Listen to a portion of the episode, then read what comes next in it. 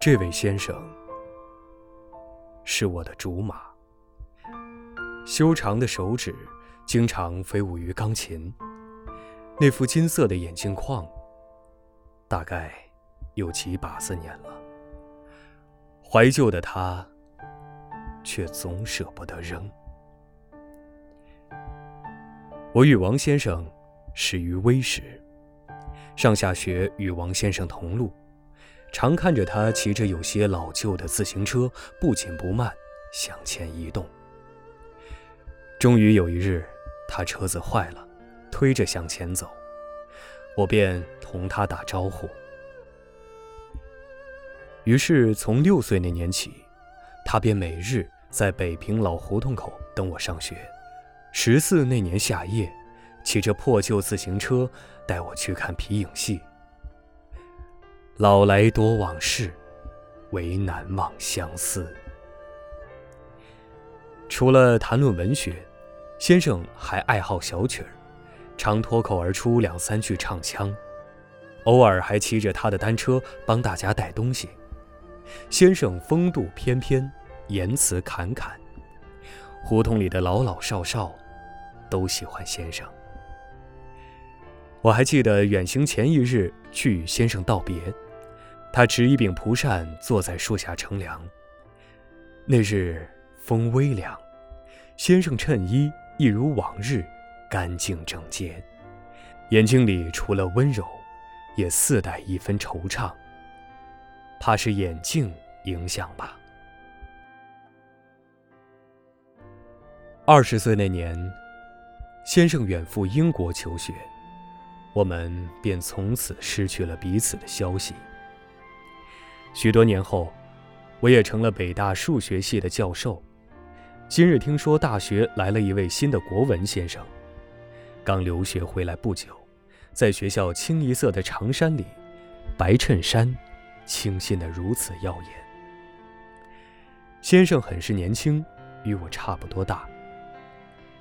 先生来到办公室，我才错愕不已。这不就是那年与我一起长大的少年，竟已是如此成熟的模样。王先生啊，笑起来眉眼弯弯，幽默风趣，没有架子。我经常在他转身书写板书时。把国文课本上不懂的内容记到记录簿上，每个字都写得工整。拿去王先生那儿问时，还不忘跟他炫耀几番。先生，我可是很认真做笔记的。王先生笑了笑，轻轻拍拍学生的肩膀。是啊，学生们都喜欢这个戴着金丝边眼镜的王先生。后来局势越来越不稳定，我们几个教授共用一间办公室。他坐在我对面，每天桌上都会有一封新的来信。我开他玩笑：“这是徐广平写的呢，还是写给张兆和的呢？”他只笑笑，并不回答。抗战爆发后，他好似再无心教学，心心念念的。是国家。终于，他做了那个决定，放弃了后方书生文人的生活。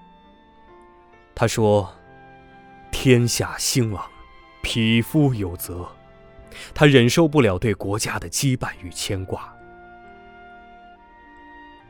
终究还是要走吗。嗯，你一个书生能做什么？国家兴亡。匹夫有责，喝了这杯再走吧。他淡然一笑，这杯酒还是留待你我兄弟下次再喝吧。好，没有人会想到，平日文弱的他会去参加远征军，而后一去不返。胜利的那天，整个重庆都在狂欢，但有一个学生，却趴在那张书桌上，泪如雨下。王先生总爱穿那件白衬衫，戴一副金丝眼镜，对人永远带着笑，说话声音清凉好听。